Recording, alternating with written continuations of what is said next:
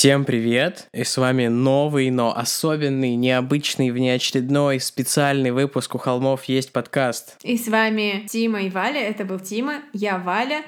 Если вы присоединились к нам в первый раз и слушаете именно этот выпуск, то, наверное, лучше начать с какого-нибудь из обычных наших выпусков, потому что этот у нас такой, скажем так, краудсорсинговый выпуск, где мы читаем вам истории наших слушателей, которые те прислали нам по нашей просьбе. Ну, собственно, мы читаем вам ваши истории, да. Да, и я, я надеюсь, что все при этом получают удовольствие от процесса. Я, например, получила огромное удовольствие, читая такое количество историй, которые вы нам прислали. Спасибо большое. Даже выбрав самые-самые лучшие, самые классные, все равно придется нам записать аж три выпуска с ними. Настолько много их пришло. Такие вы у нас крутые. И такие криповые истории с вами происходят. Но при этом наши стандартные выпуски четверговые на основную тематику продолжат выходить по четвергам, У-у-у. а эти будут выходить дополнительно по мере готовности, поэтому если вы на карантине, то класс, дополнительный контент, вот такой вот подгон от нас вам, точнее от вас самих вам на самом деле. От коронавируса всем нам. О, е, подгонов от коронавируса не надо, спасибо.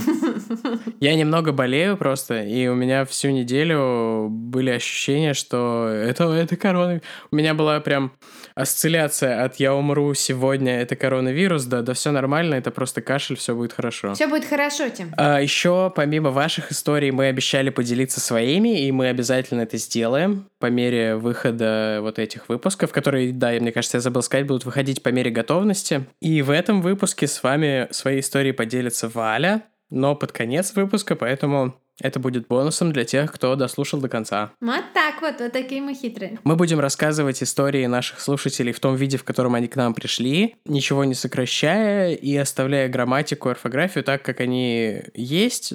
Просто нам показалось, что так будет честно, ну и мы не несем никакой ответственности за искажение деталей, потому что читаем все в первозданном виде. Мы не несем ответственности ни за что, что будет происходить дальше. Начну я с истории нашей подписчицы, которую зовут Екатерина. И вот сообщение, которое она нам прислала. Ребята, привет. Привет. Не знаю, насколько крипово, но двоеточие. Я буду произносить все знаки препинания, как, как говорилка. Нет, конечно, нет. Предыстория. Я пианистка. В моей комнате в Петербурге с самого детства стоит старинное немецкое фортепиано. Флекс засчитан. Играю на нем с пяти лет. Сейчас мне 27, я давно живу в другом городе и теперь играю на цифровой Ямахе. Итак, 2009 год. Мне 16. Я в своей комнате. Глубокая ночь. На фоне идет сериал «Во все тяжкие». А я лежу с ноутбуком на диване и залипаю в переписках ВКонтакте. Понимаю, что пора ложиться спать, ведь завтра на учебу. Захлопываю ноут и ложусь спать. Минут через 15, лежа в полнейшей темноте, меня охватывает просто необъяснимо жуткий страх, и мое пианино с закрытой крышкой играет 5 нот. До, ми, соль, ми, до. Классическая последовательность для распевки. Кстати, по совпадению у меня рядом стоит пианино, и я попробую, я не знаю, насколько микрофон это услышит. Ну да, классическая последовательность для распевки. Звучит как начало джингла в какой-то рекламе чего-то. Петрович, вам везет. Не, нет, который в кинотеатрах вначале ставят, знаешь, где показывают, какой прекрасный мир. А, ну да, типа, не пиратите. Да-да-да. Так вот, мое пианино с закрытой крышкой играет 5 нот. До, ми, соль, ми, до. Классическая последовательность для распевки. Сказать, что я чуть не сошла с ума в этот момент, не сказать ничего. Я не знала, что мне делать. Хотелось бежать, кричать, будить маму и вообще весь Петербург. Но страх сковал настолько, что я не могла пошевелиться и даже не помню, через сколько и как я смогла уснуть. Наверное, это не сильно захватывающе, ведь тот ужас и панику, которую я испытала той ночью, словами передать тяжело. Но спустя 8 лет, когда я улетела жить в другую страну, моя мама решила сделать полный ремонт инструмента. А для этого пришлось разобрать все деревянные панели, из которых состояла фортепиано. И внутри на одной из маленьких балок кавычках, реставратор обнаружил шкатулку ручной работы, в которой лежала старинная монета, серьги и записка-письмо, которая, к огромному сожалению, полностью выцвела. Я так и не знаю, что это было, послание с того света от владельца шкатулки или что-то другое, но до сих пор, когда приезжаю домой, и засыпаю рядом с тем самым фортепиано, молю всех возможных богов, чтобы этого больше никогда не повторилось. У-у-у, криповенько. Да, очень криповенько и похоже на сонный паралич, то, что ты описала. Я так понимаю, что он у кого-то случается регулярно, а бывают просто какие-то такие случайные эпизоды, когда ты перед сном или утром проснувшись не можешь пошевелиться, и тебе мерещится всякая крипота. Поэтому, может быть, э, там не было сатаны, может быть, все в порядке, и, и все, все будут живы. Ха-ха. А может, и был сатана, и все не в порядке. И смертность 2%. Следующую историю прислал наш слушатель по имени Даниил. Привет, ребята! Недавно вспомнил эту стрёмную историю из своей жизни, решил вам тоже ее отправить. Смайлик. Вышло многословно и, наверное, много лишнего, но все мы знаем, вы главные ценители сайт-баров. Смайлик. Так что держите. Спасибо. Раньше, как и многие, я ездил в деревню к бабушке, и не только на лето, но и иногда зимой на Новый год. Деревня, как ей положено, была небольшой, медленно умирающей и спивающейся. И жил там один мужчина лет 50. Я мучительно пытался вспомнить сейчас его фамилию, но так и не смог. Фамилия была странная, собственно, как и сам человек. Он работал в школе, был добрым, вежливым, даже в какой-то степени интеллигентом, но, как и все в деревне, пьющим. Он по-тихому спивался, жены у него не было, детей тоже. Регулярная зарплата учителя собирала вокруг него собутыльников, с которыми он и пил в его доме на углу. Все в его деревне любили его и жалели, что он такой весь не деревенский, сухонький, спивается и что до добра это его не доведет. Так в целом и вышло. Однажды после получки в компании собутыльников произошла стычка, в результате которой бедного мужичка и убили в его доме на том самом углу улицы. Убийц не нашли, или не искали, наверное. Дом помыли и заселили туда новенькую учительницу, которая только переехала из соседней деревни, чтобы преподавать историю. Вот Новый год, мне 14 лет, я приезжаю к бабушке. Там у меня две двоюродные сестры. Одной лет 10, вторая меня на год старше. И еще родная сестра 6 лет. А, мне 14, и мы с ребятами, конечно же, ищем, в кавычках, хату на новогоднюю вечеринку. Ну или точнее избу. В итоге мы договариваемся с той самой новенькой учительницей, что мы будем ночевать в ее избе, где убили мужичка. Топить печь и кормить собаку все новогодние каникулы по очереди, если она разрешит нам там устроить вечеринку. Она тем временем поедет в свою деревню к своим родственникам на Новый год. Она соглашается. Приходит наша сестрой очередь. Мы идем туда все вчетвером, я и три сестры. Берем с собой DVD-проигрыватель и диск с фильмом, который совсем недавно вышел. Дело номер 39. Накормили собаку, затопили печь, включили фильм и сели все вместе на диван напротив экрана. Нужно описать расположение комнат. Входишь перед тобой коридор, длинный через весь дом, и от него налево и направо двери в другие помещения, а в конце коридора, напротив друг друга, друг друга две двери. В комнату, где сидели и смотрели фильм мы, и в спальню, куда дверь была закрыта. И вот сидим мы, смотрим фильм, и мы довольно впечатлительный. Возраст, там ночь, пустой дом, где недавно убили человека. Это все сделало свое дело, и мы были на большой измене. И тут, когда мы полностью погружены в фильм, в комнате, что напротив, в скобках, дверь видно, что она закрыта. Включается свет. Без щелчка, без каких-либо звуков, просто резко в темноте дверь отчерчивается по периметру полоской света. Старшая сестра вскрикивает и хватает меня за плечо. Младшие как будто бы ничего не понимают, что произошло, и почему старшая вскрикнула. Потом мы уже все в полном ужасе смотрим на свет в соседней комнате. Младшая говорит «Мамочки, мне страшно», а старшая «Даня, иди проверь». А я боюсь просто капец. Такой ужас в груди, адреналин херачит. Но что делать? Я же один парень. Встаю и аккуратно, вытягивая перед собой руки и ноги, иду к двери. вытягивая перед собой руки и ноги. Старшая держит меня за спину и тоже идет, две мелкие за ее спиной. И мы все ужасно медленно крадемся к двери, обостряется восприятие звуков. Слышно, как во дворе хрустит снег под лапами собаки, как мимо машина проезжает. И мне кажется, мы идем целую вечность. И вот я стою уже около двери. Понимаю, что нужно сейчас ее толкнуть, посмотреть, что внутри. Я набираюсь храбрости и толкаю эту чертову дверь. А там... Там ничего. Конечно же. Я огляделся, со страхом заглянул во все места, где можно спрятаться, потом подошел к выключателю. Он был в выключенном состоянии. Я включил, выключил, и свет погас. Хер знает, что это было, но это мое реально стрёмное воспоминание. Ну, клево написано, очень прикольно, прям такой ритм текста. Крутая история. Нормально. Конечно, круче, если бы там был сатана в той комнате, или хотя бы, не знаю, Дмитрий Нагиев. Не знаю, почему я вдруг вспомнила. А, на самом деле, мы же с тобой тоже смотрели этот э, фильм как-то раз в пустом доме, но нашем. Да, но мы не знаем, кого убили в нашем доме, где мы выросли. Но там тоже мы находили всякие странные предметы. Я точно знаю, мне кажется, что в нашем доме в подвале в 90-е был абортарий, потому что я там находила... Там точно в нашем доме жил гинеколог до того, как мы в него въехали.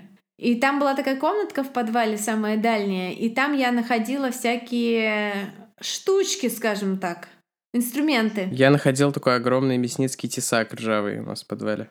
Прекрасно, потому что другой сосед, у нас в доме было две квартиры до того, как он стал единым домом. И в одной жил мясник, а в другой гинеколог, и они были братьями, я так понимаю, что-то типа такого. Нормально. Вот такой вот. И, в общем, в этом доме, где жили мясники и не гинекологи для, до нас, мы смотрели с Тимой ужастик. Да-да-да, мы смотрели этот фильм, и там про девочку, которую усыновляют, а девочка оказывается непростой.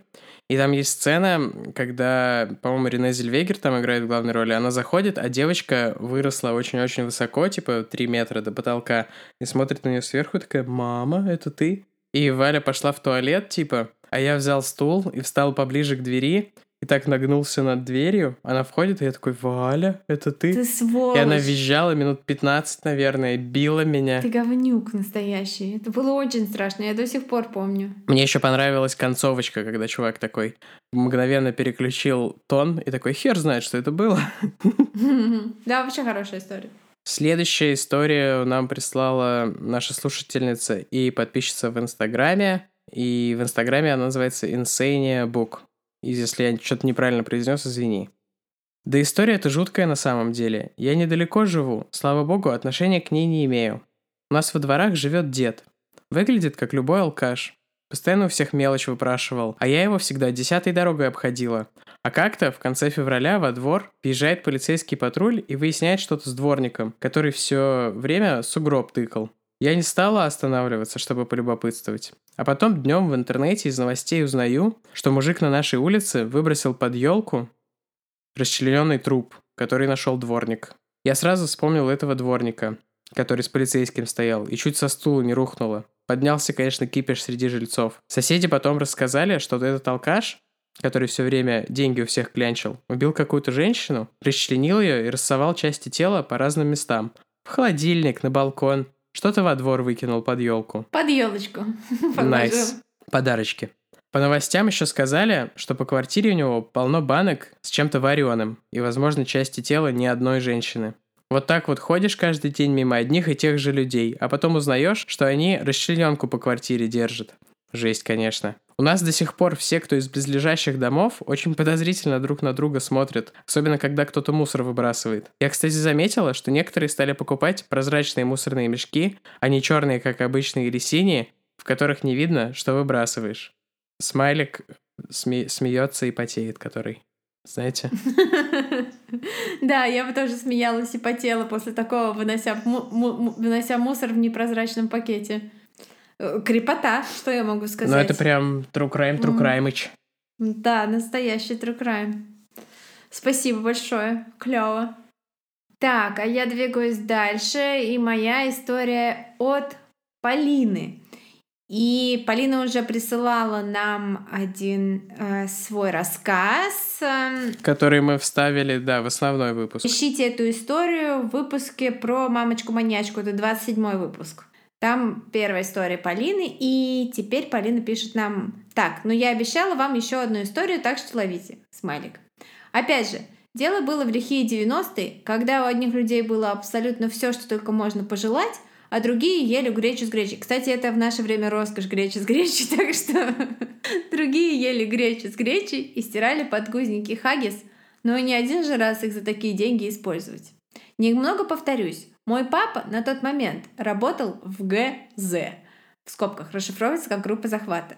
Ну и частью его работы было охранять объекты, с которыми изначально был заключен договор. Тогда эта услуга пользовалась большой популярностью у богатых людей. Такая охрана бывает двух типов. Это выезд по спецсигналу группы крепких молодых ребят в брониках или 24 на 7 люди с калашами стоят и дежурят у объекта. И этот раз был как раз второй вариант.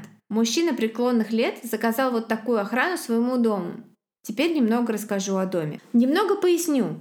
В центре Питера находятся в основном старые доходные дома, которые сначала поделили на коммуналки, а потом на обычные квартиры. Из-за этого появились такие квартиры-лабиринты, в которые можно попасть только сквозь другой дом, и квартиры, вход в которые проходит через отдельную лестницу, в скобках, раньше это был черный вход для прислуги, или находится внутри другой квартиры. В скобках звучит странно, но такие лабиринты встречаются в Петербурге довольно часто. Вот именно таким лабиринтом и была квартира, которую охранял мой папа. Все было хорошо до поры до времени, пока этот мужик не начал жаловаться на голоса. Да-да, он слышал голос в своей квартире, хотя жил один. И сначала он думал, что его хотят убить и усилил охрану. Потом пригласил батюшку из церкви, осветили дом, развесили иконы. Мужик каждый день замаливал свои грехи, но ничего не помогало. Голос даже стал более громким и уже откровенно кричал на него каждую ночь. Тогда дом попросту решили продать. Сделали все очень оперативно. И вот когда пришел человек оценить квартиру, он вдруг нашел в одной из комнат тело. Но на самом деле человек оказался живым, просто сознание потерял от голода. А как он там оказался? Выяснилось, что бывшая супруга хозяина дома вызвала сантехника в одну из многочисленных ванн, а сама ушла заниматься делами, и в итоге про него как-то забыла, и в тот же день, разругавшись с любимым, уехала по-английски. Как говорится, любовь прошла, а сантехник-то остался. В многообразии комнат он просто заблудился и не смог найти выход и случайно забрел в ту часть дома, которая на время запиралась, когда там никто не жил – ну и все. Телефонов тогда не было, окна выходили во двор колодец, а прыгать из окна на острые шипы забора ему почему-то не захотелось. Интересно, почему? А, вот мужик и звал на помощь. Сначала, когда попало, а потом только под вечер, надеясь застать хозяев дома после работы. А суеверный владелец наивно думал, что это его преследует призрак замученных бывших коллег по бизнесу, ну или кого там еще. Спасибо большое за еще одну клевую историю, Полина. 90-е, такие 90-е. Я немножечко их э, застала, и э, они супер кайф. Не очень. Ну вот я действительно немножечко застал 90-е. Go fuck но таких yourself. историй у меня... Но таких историй у меня, конечно, не было. А я сейчас расскажу свою историю, которая произошла почти в 90-е, а именно в 2004 году. Ну, морально мы были еще в 90-е, э, в 90-х, и это был, э, собственно, год моего совершеннолетия, что же там скрывать. И мама с папой подарили мне ноутбук. Эм, он был марки IBM, он был супер клевый, он был черный, такой огромный. Весил всего 16 килограмм. Да, да, да, да. И, конечно, я все лето просто, у меня день рождения в мае, я все лето на этом ноутбуке играла в игру Silent Hill 2. Единственный нормальный Silent Hill. Это была моя просто мое счастье. И на заставке у меня тогда стоял на скрин, скринсейвере у меня стоял э, нравившийся мне тогда очень сильно из-за сериала 24 Кифер Сазерленд. Лол, вот это, вот это откровение. Но это был очень короткий период. И, в общем, да, у меня этот ноутбук, и я по ночам играла в игры. И какой-то раз я простудилась, заболела, у меня часто болели уши, и мне бабушка сказала, короче, берешь вату, мочишь, мочишь водкой, э, засовываешься в уши, ложишься спать, просыпаешься здоровым. Я сказала спасибо, ба, сделала это и легла спать. А на утро я просыпаюсь, меня, по-моему, мама разбудила словами «Валя, у тебя ничего не пропало. И я смотрю, а у меня под кроватью лежал ноутбук и больше не лежит. И выяснилось, что пока я спала, в наш дом забрались люди, через крошечное маленькое окошко в туалете открытое. Это, ну, реально частный дом в таком районе, ну, уже почти деревня, но 15 минут до метро. Ну, сейчас у нас нормально, а тогда прям было, да, типа покосившиеся заборы во всем Да, да, да, то есть, ну, такой деревенский дом. Бабульки, дедульки. Да-да-да. И э, чуваки реально выслеживали в окно, знали, что у меня есть ноутбук. Собака не, не гавкнула ни разу. Очевидно, собака немецкая овчарка тогда была, она была прикормлена. Он же был еще совсем щенок Ну, вроде. неважно, он же наш тогдашний пес был э, потомком овчарок, которые сторожились тюрьмы в Сибири, как нам сказали, когда его продавали. Так что мы ждали от него э, защиты. Ну, в общем, неважно, собака не виновата, конечно, виноваты люди, которых... э, Так был какой-то маленький мальчик и два чувака, я так поняла, и они украли мой компьютер, папин фотоаппарат и бабушкину сумку. Но самое клевое не в этом заключается. Заключается в том, что когда приехала полиция, с них с нас со всех сняли отпечатки пальцев. Весь дом был в этой черной хрени потом. Мгм. И нам сказали, что, скорее всего, это те же самые чуваки, которые за пару недель до этого эм, немного подальше, там, за железной дорогой ограбили дом. И там чувак проснулся, хозяин дома, и они выстрелили в него из обреза. Он умер? Этого я не помню, но меня, потому что в тот момент, когда мне сказали, да, и он проснулся, и в него выстрелили из обреза, я такая, о боже, водка спасла мою жизнь, водка в ушах спасла мою жизнь. Я очень четко сплю, но с зак- закнутыми ватой ушами я не проснулась. И, возможно, это спасло мою жизнь. И теперь у вас есть этот подкаст. А так Тима бы один его вел. Но тогда ты был бы полностью суперски помешан на True Crime. Ты такой, когда мне было 8 лет, мою сестру застрелили, потому что она проснулась, когда пытались украсть ее ноутбук с Кифером Сазерландом. Я не был дома, кстати, в эту ночь. Я приехал днем. Тима тусил. Я был у дедушки с бабушкой в деревне. А, я думал, ты тусил. Ну По да, барчикам. во сколько, сколько мне было? Восемь? Это называется болгарское совершеннолетие, 8 лет.